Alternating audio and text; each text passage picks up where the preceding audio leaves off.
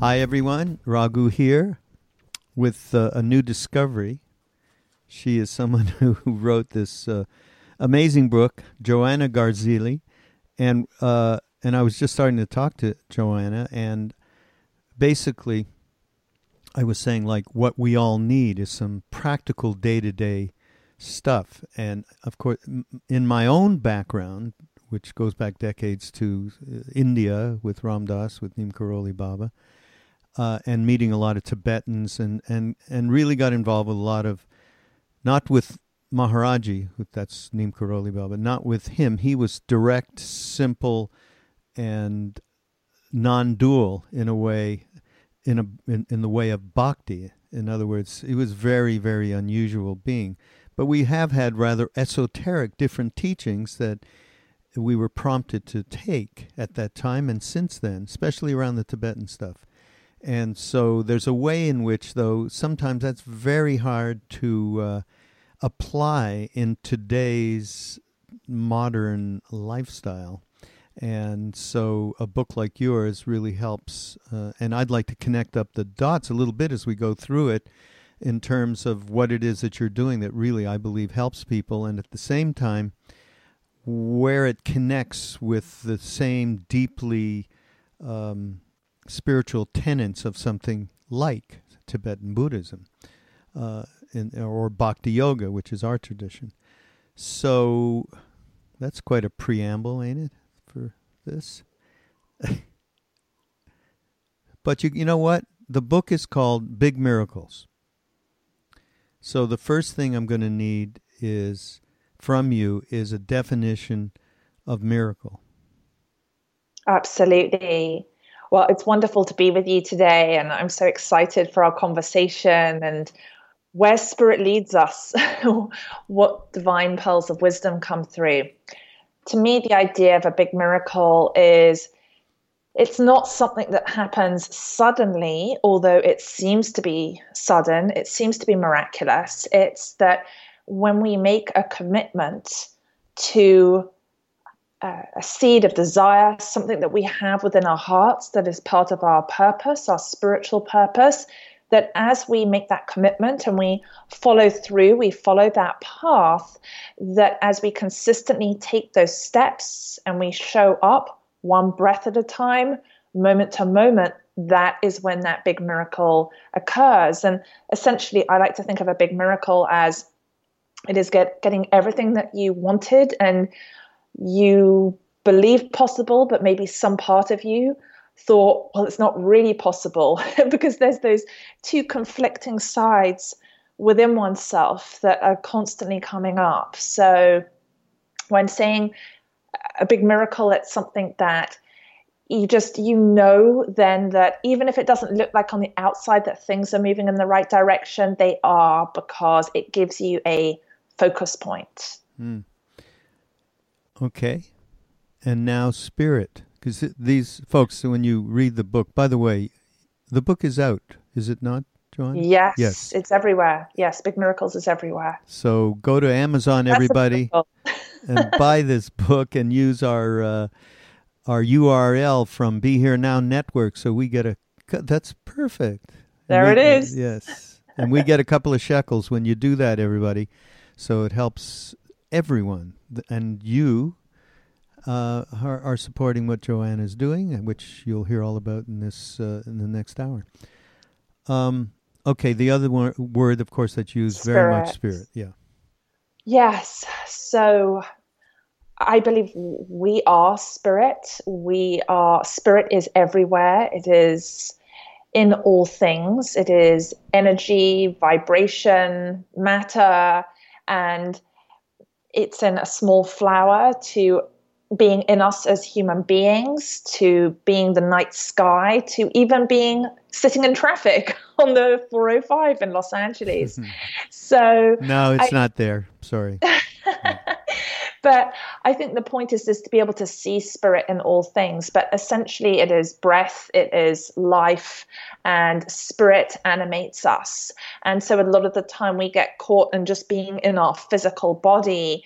And in, in my, my belief is that through yoga, through meditation, through different forms of physical exercise, to connecting with family, to traveling, that we get to get different viewpoints, different experiences of spirit. Because essentially, the more that we focus, say, on being spiritual beings or having a spiritual practice, that is us saying, I want to be more. I, not in a gluttonous, greedy sense, but I want to experience more of everything that there is so that I can improve myself, so that I can make more of an impact, that I can have a positive influence on on those on other people in the world. Mm. Could you would you connect spirit with soul in any way? Absolutely. I mean, I feel soul. So I feel spirit again is just the pure energy that is around us. And soul, I feel more is about the, the personality of the spiritual part of ourselves.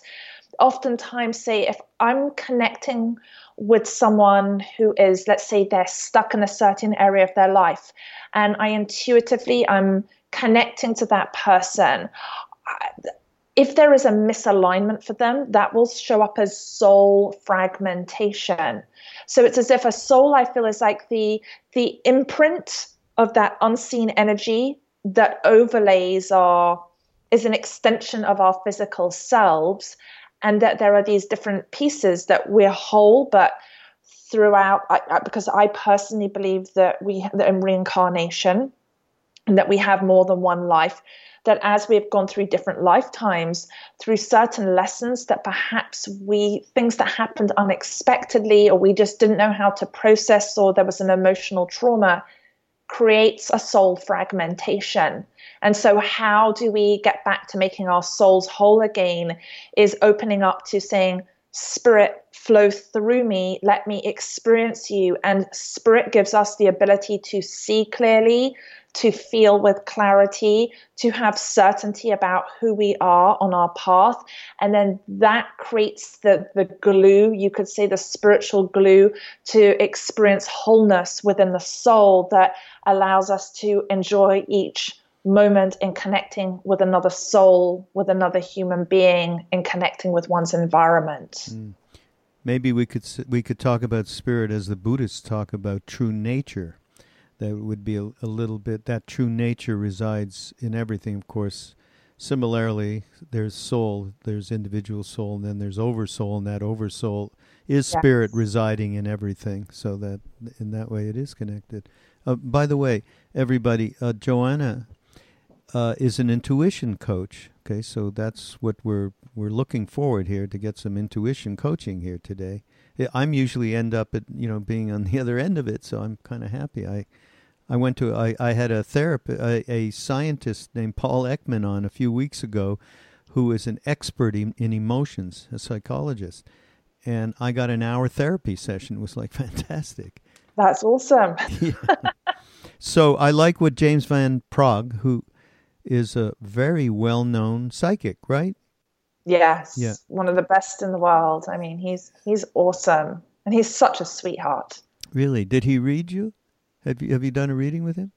I haven't done a reading with him. I originally met him at the West Hollywood Book um, Book Fair a number of years ago. I had been to his a, a couple of his different events, and then I reached out to him and fortunately he remembered meeting me and he was the first person actually to read big miracles so it was a real honor to get the the positive review endorsement that I got from him, it meant a lot to me because he is such a master at what he does. And I love that not only is he has he taken his gifts of mediumship and being able to help others as a, as a psychic medium and connecting with loved ones on the other side, but that also that he channeled that into the entertainment industry as a writer, as an executive producer. He had a very successful show for a number of years, The Ghost Whisperer, mm. With Jennifer Love Hewitt.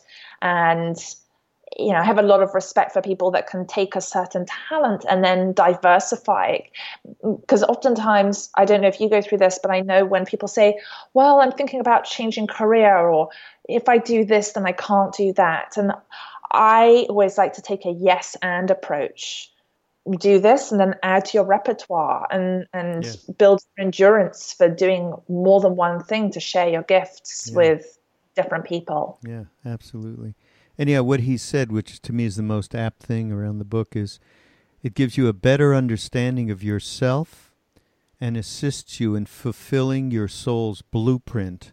And I kind of really like that idea of the of the blueprint and and a lot of what we do in letting go of, of the dark stuff and the shadows that we have is to get in tune with uh, the blueprint, which can also mean uh, in, in, the uh, in in the Hindu area some samskaras that you start to realize what mm-hmm. you're doing to to uh, to actually live this blueprint. So um, and here's so here's something from the uh, from the book that uh, it's you know very it's obviously from the first chapter and my my uh, my concern a lot with uh, any book that um, can help people with intention and then producing results in their life that are going to enhance their lives that it's missing what you're not missing right here you are far more than your mind and your body you are first and foremost a spiritual being, a mind and a body animated by spirit. At your best, you are an expression of love and a demonstration of beauty, someone creative and inspiring. At your worst, you are an expression of your unevolved ego, a narrow bandwidth of consciousness bent solely on, solely on defending your self interests. Someone frightened, possibly abrasive or clinging, it's not that you stop being spiritual when you're driven by ego. It's that you don't yourself, recognize yourself as such. Anytime you feel joyful, peaceful, and fulfilled, you're fully expressing your true spiritual nature. So, uh, to me, that's everything else that happens after has to be seen through that light, for sure. And uh, right, the answers are always there. It sort of reminds me about Paulo Coelho and the alchemist, right? And the story of the boy going off and leaving home and going on that adventure. And as you just shared and read to me the first paragraph there from chapter one of Big Miracles, that everything we need is already here. All the wisdom, the support, the resources, and then it's just being able to get to that point. I suppose the rest of Big Miracles is showing different ways through the different rules. Here's how you get to that. It is already there. We are already home. And it, it what I found in my life, it's it it's that on a daily basis upon waking, not to be so shocked, so rattled, so scared of resistances or negativity that comes in from other people's life experience of where they're at. When you spoke before about the, the samskaras, right? These these negative patterns or just these schisms that move us out of peace into misalignment. And and, and my hope with Big Miracles is that it ends up being a very simple plan to help someone get right back to going, yes, I am this spiritual being and I get to be myself without apology and I get to enjoy my life because what a blessing, right? that we are alive and and even though you know I know some people particularly at the moment have this this perception of the world that we are in a terrible time that everything is falling apart I would say, right, shadows that are coming up there, but that actually we are in a time of great innovation. We have, I believe, more and more consciousness, more and more opportunities, and the way that innovation and understanding and compassion have increased, accelerated within, say, what took 100 years before is happening within maybe a 10 year period now is incredible. I really feel that we have moved into this age of light mm. and that we get to every day practice experiencing that light. And of course, as more light comes in, there is more shadow that is yeah. there for clearing. So I think some people are quite rattled in that they think, oh, I'm going to embark upon this spiritual path. and then stuff comes up, icky stuff comes up, and they go, hang on a minute, this isn't what I signed up mm-hmm. for. But I know from when I started doing yoga, um, gosh, back when I was 20 years old, that once you wake up, you can't just suddenly say, now I want to go back to sleep. right? Yeah.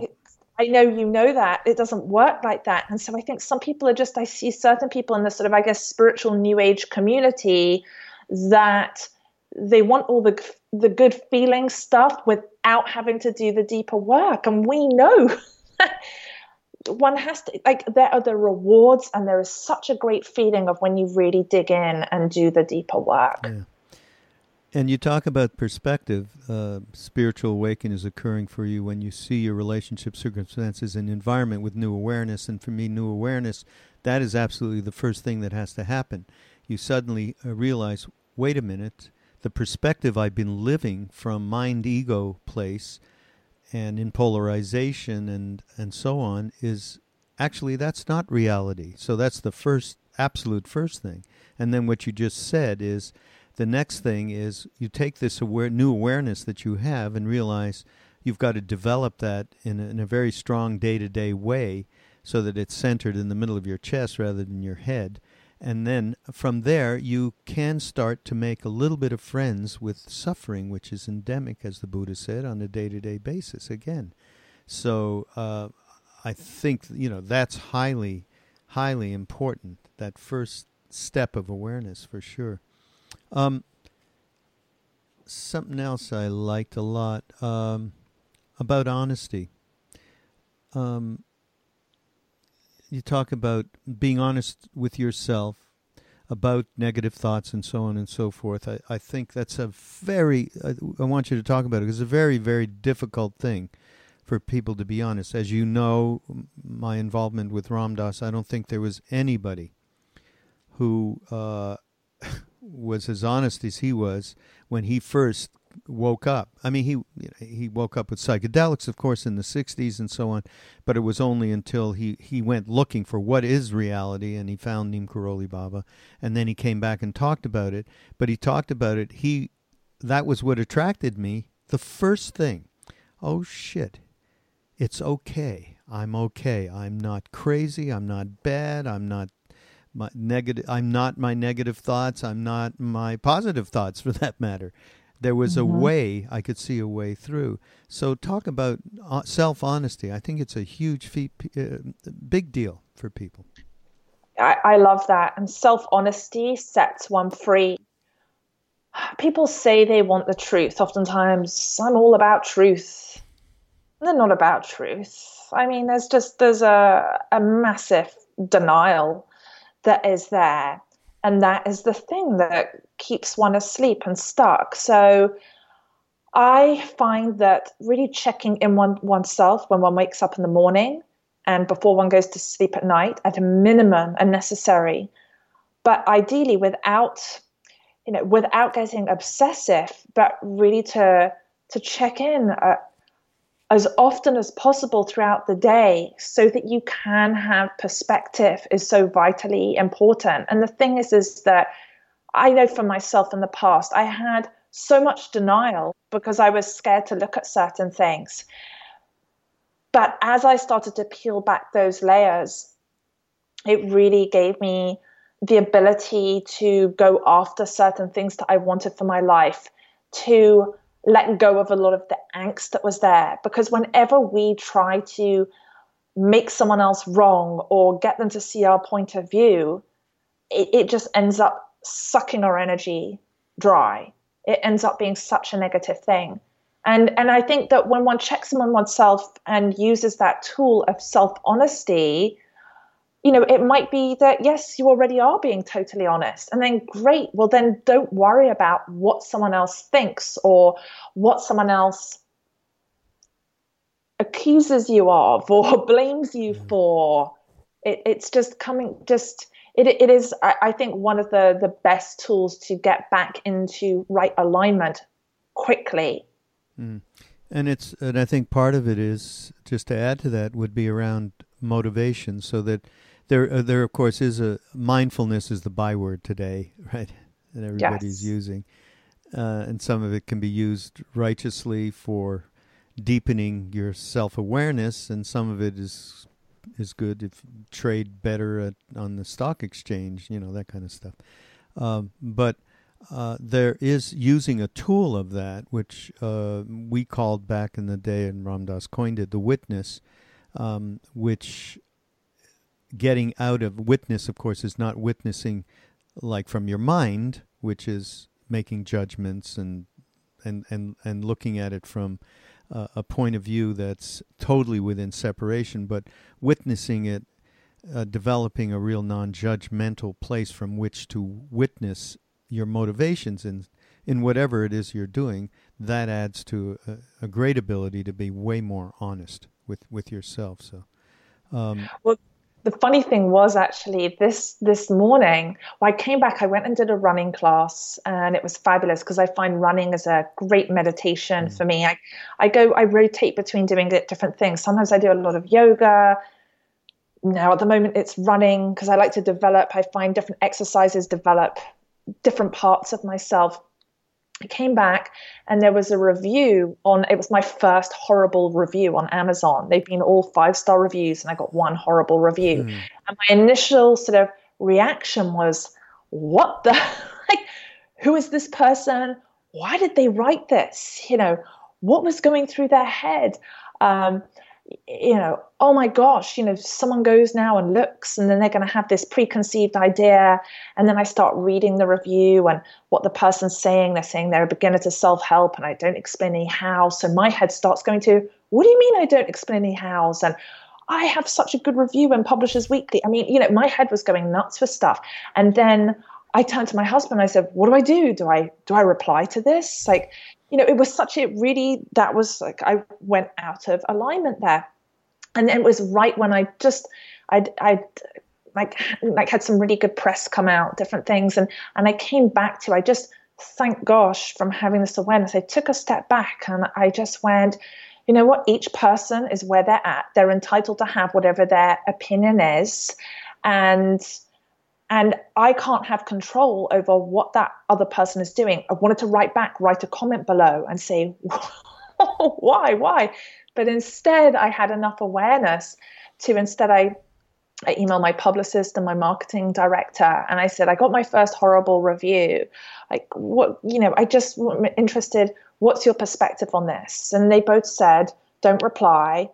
You know, just it's not something to focus on. You know that there's nothing founded in that and and it, it was like I was able to get myself back to a place of peace. And then I was about to hop on client calls, so I really wanted to make sure I was centered, and and so that thing of what you said before about the self honesty and it's like just constantly having to come back to that place of no matter how evolved we get or supposedly how many spiritual tools we have i think being able to recognize the things that trigger us.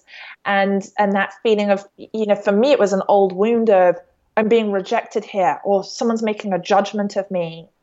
And and just being able to just go ah, let it go you know just mm-hmm. let it go. So that that you know, I could say, well, it's a, it's a negative. It's sometimes out of these what feel like horrible things or negative experiences. That was an opportunity for me to grow. Mm. Yeah, and that's yeah, and that's perfectly part of grist for the mill. Everything is. It's all perfect. You know, even as you said earlier, this stuff that's going on in this country right now is providing a lot of grist for the old mill for everyone. And there is a way in which it is enhancing uh, compassion, as you said. It, it absolutely is, amidst, tr- of course, a lot of suffering and more to come. Unfortunately, that'll trickle down. Uh, so, yeah. Yes, at that, and what you're saying at that political level, what I notice for myself is to really to instead of say, well, this side's right or that side's wrong, especially when everything blew up on Facebook and a lot of people would post stuff politically, and I decided not to do that. My focus, where I try to put my focus, is how can I come up with solutions? You know, rather than this this side's right, this side's wrong, and just to keep coming back to. Um, I don't want to say neutral, you know, part me says neutral. It's not that. I just think focusing on how can we grow because I don't I used to think many years ago, oh, we have one spiritual awakening. You know, my for me, my big spiritual awakening was back when I was around 20 years old. And it sort of carried over through a three, four year period. But then what I've found is, is that there are these constant series of spiritual awakenings that are happening. And if we are focused on improving ourselves, then we're always going to go through more and more spiritual awakenings and to embrace that rather than, oh my gosh, I've got to grow again. I can't do it. What's going to happen next? Just to keep trying to relax into that and not dread things. Mm. Oh, tell me about your spiritual awakening, please. Tell us that story my really that my original. Yes that original spiritual awakening happened. I used to go to a gym in northwest london in belsize park and i had a yoga it was the first time i really came across yoga and and he had oh my gosh i don't know why i can't remember his his name now. Who's an incredible yoga teacher who spent many years like yourself out in india. And and that, as I went through these classes at the gym, the meditation started to, I'd say to him, I'd start seeing this violet light in my in my third eye. I didn't know that was the third eye then, and it really started to where I've been very clairvoyant, had the ability to be a very strong intuitive since I was a child. It suddenly all instead of having this terrible fear, there was just this excitement of of being able to embrace those spiritual gifts. And i started to really have a, a deeper fascination with understanding energy how energy works just beyond the physical. And so that opened up so much to me and through meditation through I would find then that my nighttime dreams were really powerful. And it also opened the doorway for me to want to travel around the world and connect with other indigenous cultures and see that no matter what the religion, what the race, what the age group, what the gender, that that we, there were commonalities there that are, are, are universal threads. And so that was mm that really was transformational for my life and, and the path that I took in terms of my career and my relationships. Mm. And and now I sort of feel like I've come back around full circle. It's more I'm in a period of integration right now before moving into this next cycle of growth. Hmm. What you experienced was the same as what we got when we went to India and we met Maharaji. Because mm. the first thing he said pointed his finger up and went, It's all in Hindi, sub ek, all one. There is only one. Absolutely, definitively, every day, one. Krishna, Buddha, Mohammed, Christ, blah, blah, blah. One, one. So, yeah. And and and something that happened for me a few years after that was when I came out to the states and I was taking lots of trips back and forth from the UK to the US and I remember going to the self-realization fellowship at you know the Lake Shrine. Mm. and through a dear friend of mine I ended up spending 3 months at the at uh, the Sunburst Ranch, which was outside of, gosh, it was like very close to Buellton and Solvang, up in that area there. Oh, yeah. In California, and it was while Norman Paulson was still alive. He was the last living disciple of Yogananda. We were filming a movie documentary up there, and I remember when I was in Los Angeles and learned about Kriya Yoga, because there's obviously there's many different styles, right, different approaches to yoga. I just had this this attitude, I suppose, the unevolved ego. The part of me was like, "We just want to know these Kriyas now. Like, I just got to get this because then I can get to here." Instead of realizing it's an you know it's an ongoing thing. So when I found out about where Norman Paulson and the teachings up there, up at the at the farm at that center, and I spent some time there. We got taught the kriyas right away, but what I didn't realize was just knowing or learning a particular tool, so to speak, doesn't mean that everything's then just going to flow perfectly in your life mm-hmm. because it goes back to what you're saying the, the you know the the there's some how do you refer to it again yeah, scars. yeah there's some scars these patterns these imprints upon our soul that as we start to dive into these practices if something is out of alignment it will really come up and i think that looking back on that time period when i was there for the 3 months i had certain judgments of how people approach their spiritual practice, what they did within the community, how things were supposed to evolve. And I've seen it from different spiritual communities where there are different leaders with certain type of yoga practices.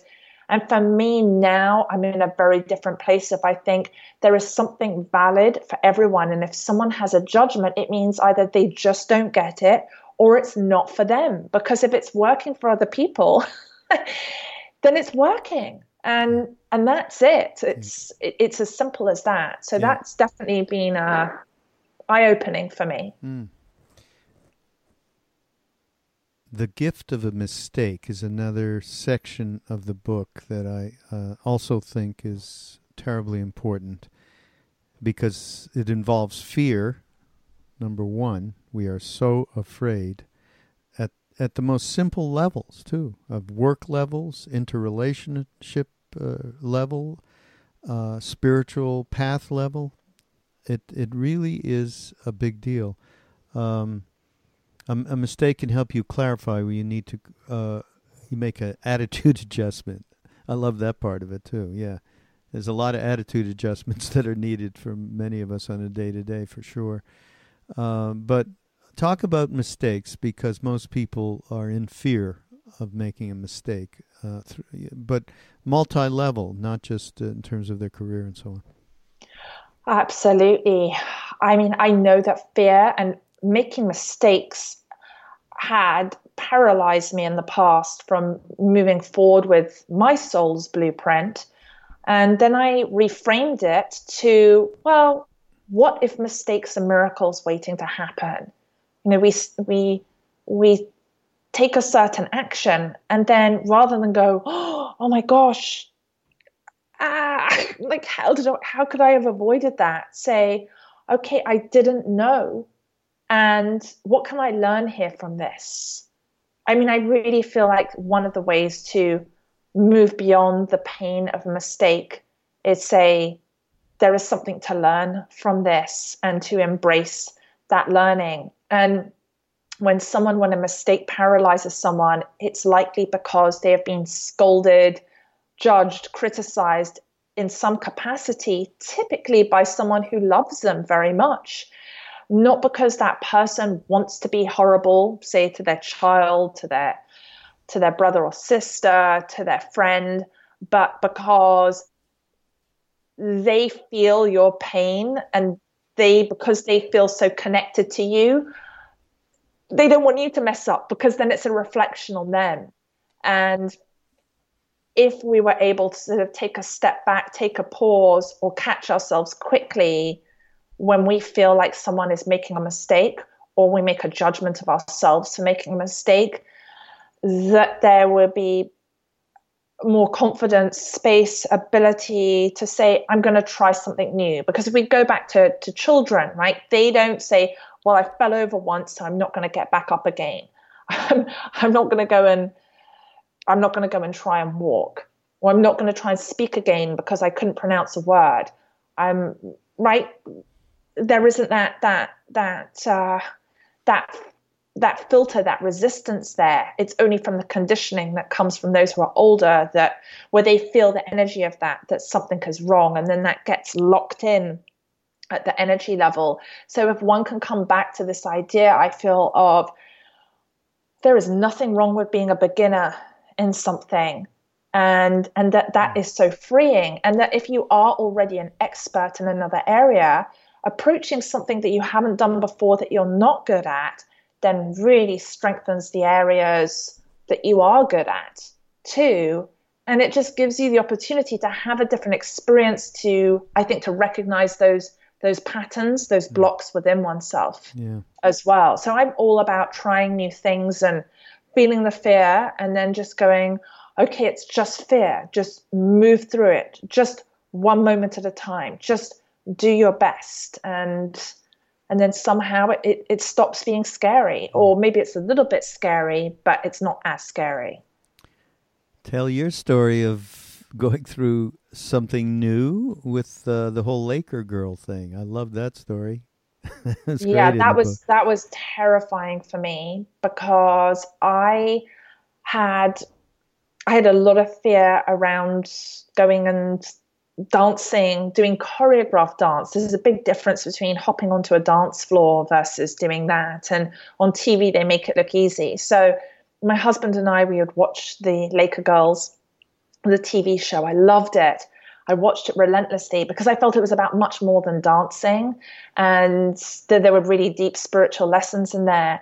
And then he said, well, you could do that. Why don't you go and try out for it? And I just thought, not to go and get on the team. I mean, I was 40 years old, but I thought I could get through the first round. I can make that a goal. And I remember back to my childhood, I used to go to this ballet class when I was, I think I was five, six years old.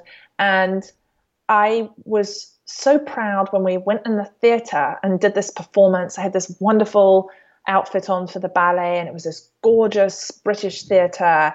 And then afterwards, my mom said to me that she said, Oh, you know, we laughed so much seeing you there on stage. You look like an elephant. And that was, I know she didn't mean it like that, but it was mortifying for me.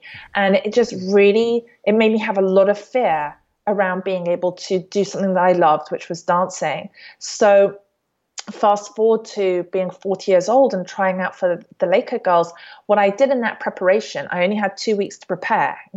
some of the girls who are auditioning have been dancing their whole lives, right? I mean, you know, they've gone to school for it. But there was something in, in condensing into that two week period. I went and did a lot of dance classes at the top dance studios. And every time that I went to class, a little bit more shame got released from me.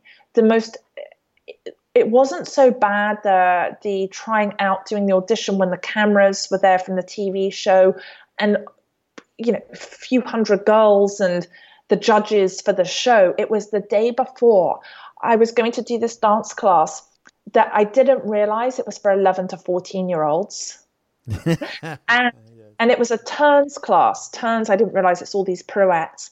And I had this total flashback as of uh, at the end of the dance studio there was a glass window and i saw the parents watching their kids and i remember doing these pirouettes feeling totally off balance and i felt like oh my gosh they're laughing at me and and it was just like this oh this shameful feeling in my solar plexus when I went out of the class, I didn't leave the class though. When I went down to the car, my husband was waiting with our three year old son in the back. And he said, How was the class? Because he was going to drive me to another dance class right afterwards, to a, to a hip hop class. And, and I burst into tears. I said, It was horrible. And he said, Oh, so you don't want to go and do the next class? I said, No, take me to the next class. So that really for me was a great lesson in having resilience, in feeling embarrassment, feeling shame, just just feeling awful and going, I'm not going to let that stop me. I've made a commitment to do something here. Um, and which goes back to rule 11, 11 get outside of your comfort zone. And I'm just going to show up and do this. And, and so they ended up putting me on that TV show. I'm the only person that they've had on that TV show who is not a dancer. I think they put me in in the storyline because it was inspiring to say it's never too late to follow your dreams. And it really never is too late. But the interesting thing is that in doing that, it released so much fear for me that then I became much stronger in in my work, in my actual profession. And then I did the same thing with going for singing classes too. I just started doing all the things that would terrify me. That's great, Joanne. I love that. Great story. Um, you talked about in, unevolved ego. I think we should talk about unevolved ego, um, because all of us are um, get quite scared of our uh, who we think we are, that being the ego, who we think we are, and uh, and to talk about it in terms of, gee, that's just. I, I would call it, and you know, uh, Jack Kornfield has a good. He does a, a, a good little rap on it. We're just human. It's okay, you know that kind of sentiment, and and that would be the unevolved ego, uh, and and of course there's a great line. You know, the ego uh, is a shitty master, but a, not a bad servant. Uh, so, uh, given all of that, uh, I th- I think that you're right. What you say here is the unevolved ego always comes from a wounded place within you, and I think everybody on this planet that isn't come in completely uh, enlightened is dealing with a wounded place, and that is what happens on a day to day matched with our self interest, uh, that we are in reaction to what is coming into our, our, our sphere, our field. Um, and insecurity and guilt and all of that. Talk about that a little bit in your own experience and the, the people that uh, yourself and the people you've worked with. Yes, reaction and the embarrassment, the guilt. The best example I could give of of unevolved ego most recently is from right before we got on this Skype. And uh, and that's why I find every single thing as an opportunity to be able to grow. So I in our conversation before we got on here together and and I thought we were just doing audio, not video, right? So my unevolved ego goes, "Oh my gosh, you got no makeup on. You can't, you cannot go on camera. And then even you said to me, well, do you want to take a moment to just go and put like just put a little bit of makeup on? And I thought, you know what? No, I'm not going to go and do that. I think back to, gosh, I think it was about, it was three years ago. A dear friend of mine who is a, she's a coach as well, and uh, she, yeah, very strong woman. She, she's awesome, and and she was diagnosed with breast cancer mm. and she's young as well. And I remember I went to go and uh, go and visit her, and and it was literally it was the day after she had had one of her breasts cut off, and and so I went over to see her, and and she was just like, look, she pulled up her top and she showed me where her, you know, boom with with the the all the stitches there, and and and I thought, this woman is so beautiful. She is so strong. She is so amazing. I didn't go like, ooh, well, look, one's there and the other one isn't there.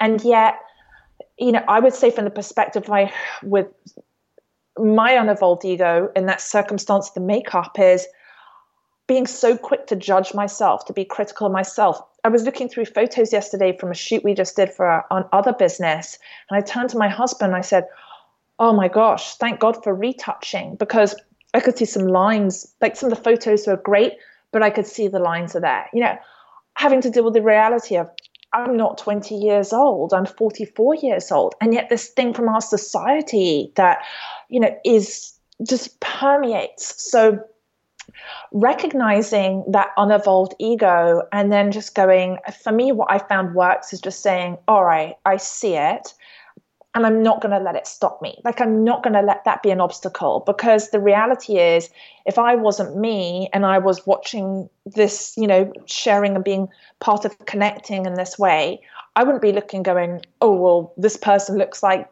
that. Like that wouldn't even enter my mind. I don't care. So why do I care so much what someone else thinks? You know, I so I think that the thing is is we have to look inwards and we have to go, where did that conditioning come from? Where were we told over and over, whatever that version is of you're not enough, you're ugly, you're not smart enough, you have to be, do things this way to be lovable, to be successful, and to just strip that all away. So right every opp- every moment is an opportunity yeah. to grow i had Ram Dass has a book on aging still here it's a fabulous book by the way oh i need to read it i'm oh. going to read it. no, don't read it. Don't read it. It's gonna. Well, no, it will happen. It'll happen to me. I read that book, and every line, every second page was, "Oh shit! I am totally caught in this. Oh my God. I am absolutely denying it in every which way you could possibly deny it. And then I, I was with him one day and I said, You know that book you wrote, Still Here? I happened to read parts of it the other day. It's just awful, Ram Dass. Everything you say in it, I'm doing. I'm acting out. And to see that part of me is ugly, okay? Sense of humor mm-hmm. is very important in dealing with, in my mind. And that's why, of course, he was so popular because he was so funny. But in it goes it goes back to the self honesty that you were saying yeah. before. Absolutely. Yeah. If we can call ourselves out on our stuff, then it doesn't it doesn't control us anymore, right? Yeah. If we can yeah, and just not indulge the unevolved ego. Yeah, and and you that happens by just a little bit of spaciousness. We are human. It's okay. That's part of it, and uh, at the same time, there's awareness, and once there's awareness, the stuff will burn off. Mm-hmm. So there's a when we're talking about the ego, there there is uh, a a part of the book here where you do. T- God, I've been dying not to make this comment. I'm I'm fighting with myself. Six character flaws that that come from six character flaws that come from ego. Okay, narcissism, manipulation, betrayal, revenge. Uh, what am I missing? Greed. Mm-hmm. Um, have I hit them all? There's um, one more. There's one more. I can't. I can't find it. Envy. oh wait, envy? wait. Victimization. Oh. That's it. Okay, I have to do this. I'm going to get killed for this, but these six things they remind me of somebody who's a public figure right now, okay? Every one of these things absolutely makes up the persona of this public figure right now. So I'm not going to say any more than that because I'll really get into trouble. But uh, this is certainly, uh, when you put all of those things together, that's probably the worst characteristics that any one of us could walk around with. To have all six of them at the same time is kind of nuts. I mean, and we all have a little bit of all of that in us, which is the other thing to recognize when we're doing the us and them thing, which I, by the way, admit to. And in this particular case, uh, but I, I, I think uh, it's probably too much to go into all of them at this point. But I would love to uh, just talk about victimization because that's that's that's one that I think that uh, you know it's difficult. Narcissism. We are like the movie of me, as my friend Krishna says uh, we wake up and it's the movie of me from the get go. Mm-hmm. Okay, so narcissism is is certainly a natural thing. We do want to manip- manipulate our environment to get what we th- think we want and what we think we need. Betrayal. I mean, uh, probably at some point in our lives we've had some experience there with betrayal and and revenge. Um, but um, victimization. Talk about that. Well, I mean, you can be a victim of circumstance of a relationship. You can be someone who is putting someone in a position where you're hurting them maybe not consciously but unconsciously. You know if you're not aware of your patterns within yourself where you're being hurtful towards someone else. And i think that victimization is typically when it's it's within us it's we it's when we use it as a crutch. There are many people that i've found throughout my coaching career who feel like they are a victim of something that something is happening to them. But so far in my life experience i have found that if something is feels like it's happening to you it's not just happening for no reason because people have been unfairly persecuted, judged, attacked, and yet they have found strength to be able to stand up for themselves mm. and to create transformation as well. So I feel that victimization calls for for courage to be able to step into into courage when dealing with it from someone else and to have compassion for oneself when one feels like one is being a victim and the idea of when I was saying about the payoff, when someone says, Well, this thing is happening to me, I often I'll say to a client of mine, Well, there's some part of you that wants that well, what is that? Well, why would I want to be broke or why would I want to be in this abusive relationship? Well, if you didn't, you would get the hell out of there or you would say, what mm. am I going to do to get out of debt and generate income today? Like there's always an action that you can take to trans to create a transformation in your life. Will it happen like right there on the spot?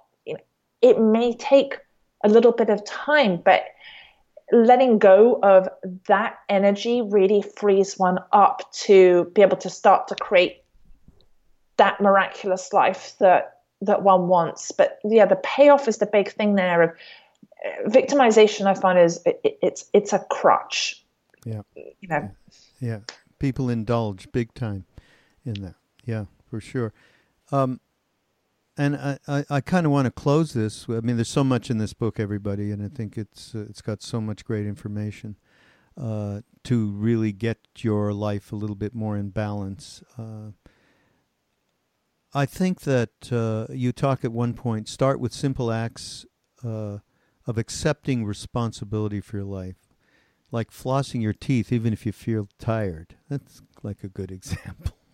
I love that putting the dirty dishes in the dishwasher, another perfect example, and doing the laundry routinely so you have enough clean clothes that you like to wear. Responsibility for simple actions will equip you, uh, well, equips you for bigger responsibilities. And uh, and I think you know, and you talk about uh, responsibilities in relationships and and and dealing with setting boundaries and making agreements and and so on and so forth. But I think the general concept of responsibility is something that many, many, many people, many of us have a hard time with. And um, it's just uh, there's uh, a little bit of laziness that's involved, a little uh, lack of courage. You talked about courage just a little bit ago. I mean, courage uh, is is extraordinarily important uh, to be able to uh, do the things that are necessary that maybe make changes in your life. I just did one. I'm doing one now myself, uh, and it has to do with a health thing. But you know, no bread, no milk. It's a big one. Okay, no tea. What's the only thing I like in this world?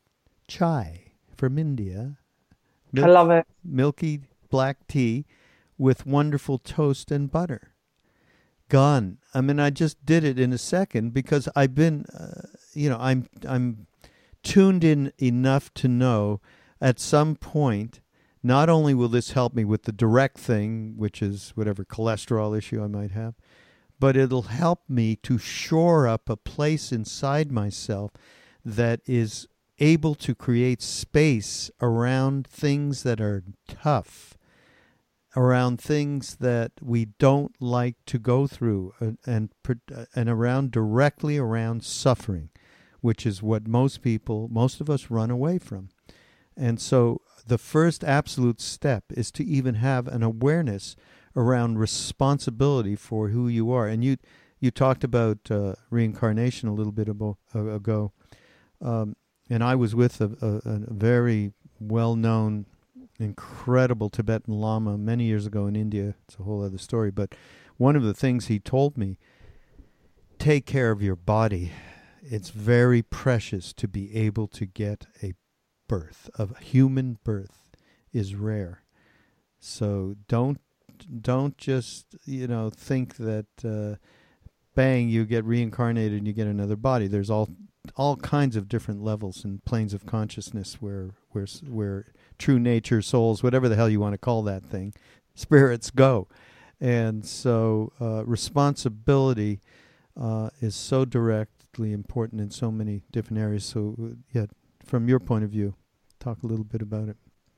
Absolutely. And I think overwhelm as well. It's hard for people to accept responsibility when they're overwhelmed. And those examples of the flossing the teeth, the doing the dishes, the doing the laundry is just starting simple because sometimes we've created such big messes for ourselves in our lives that didn't happen overnight. it was over a series of time. And so just coming back to the basics of the simple things to deal with can become a meditation that can help us to gain perspective to have very small wins so that we can then build up to dealing with some of the more challenging things that we yeah. need to get responsible for. But just making those small changes, like you were saying with the toast and with the tea, it can be absolutely life changing. And and and for many people that accepting responsibility around self care and, and diet is huge. It's not so much about diet, it's about a, a lifestyle and the importance of treating one's body as a temple. And you know, I know that the more that I focus on my connection with spirit, that, that that is a repeated message that I have had over and over. And so I cut out many things from my diet a while ago. Occasionally I'll have a little indulgence with something, but I know not to let it become a pattern it just it's a, a once in a, a once in a while. Like it's just sometimes like i can feel if my if there's a weakness within me and i'm going and, and i want to go and do that thing that isn't so good for me say you know, having extra sugar or something like that that i'm using it then from an emotional standpoint and i have to not do that and work it out from the inside and use spiritual tools versus oh i'm going out and it's someone's birthday and i'm going to celebrate and have a little bit of cake yeah right. so yeah and these all are small things which build up uh, uh, a uh, it builds up of sustenance spiritual sustenance inside oneself and it spills over into because as far as i'm concerned there has to be a day to day practice that re identifies you. That's what we were talking about in the very, very beginning of the podcast. Uh, coming from a perspective and, and having a, a, spiritual identity rather than your identity with the ego. That is not easy to do in, in a way that you can be honest with yourself. And practice is absolutely needed. I don't, you know, to me, it doesn't matter what it is. Uh, but I do recommend certainly mindfulness practices and meditative meditation practices with anybody who I'm I'm around and is interested and wants to know something. So I I think you know when we hark back to responsibility, that is a responsibility when you when you say okay I'm going to be more I I already have this awareness and now I want to carry it further so that my life can become in, aligned with that uh, blueprint that James talked about that, that this book can be for people and that to reach that point where they can be at one with that blueprint blueprint it takes a lot of work. And that's why I don't want to be too didactic about that but there is some reality there but just do it with a sense of humor I think. So yeah humor lightens things definitely. And awareness has to eventually to have a breakthrough it has to move into action. I mean one has to move into an action. That's why with certain i see certain people out there making judgments of people's work or their spiritual tools but it's like well have you put it into action? Have you put into action consistently? How can you say something doesn't work if you don't do it if you don't try and I see that a lot. And and I think really to be successful with something, it, this goes back to Malcolm Gladwell and the outliers. Really, it's you know thousands and thousands of hours of application. And then when you just think you know everything, you don't. There's another deeper lesson there. So. 20 years, 20 plus years for these different things. If one does that consistently instead of just diving in and then dropping it, can I feel move mountains for oneself in terms of reaching a deeper a peace, a samadhi within oneself, yeah. and and then the light that one brings to the world. Yeah, absolutely. That would be the big miracle, for sure. Yes. That we can be of some use to whoever it is that's around us, that we are not self concerned all the time. So, um, and that's why it's not selfish to be focused upon self care and recognizing that fine line between narcissism and being self absorbed versus introspection, self awareness, improvement to be able to be that inspiration for others within one's community. Yeah. Wonderful to meet you, Joanna. You too. Thank great. you, Raghu. Thank you so much. Everybody, Big Miracles, go to Amazon, use our link to get the book, as we said before. This is Raghu Markus and the uh, Mindrolling with Joanna today and on the Be Here Now network. Go to BeHereNowNetwork.com and uh, partake of what's there. I want, we'll do something again one of these days, Joanna, okay? I would love that. Thank you so much. Thank you.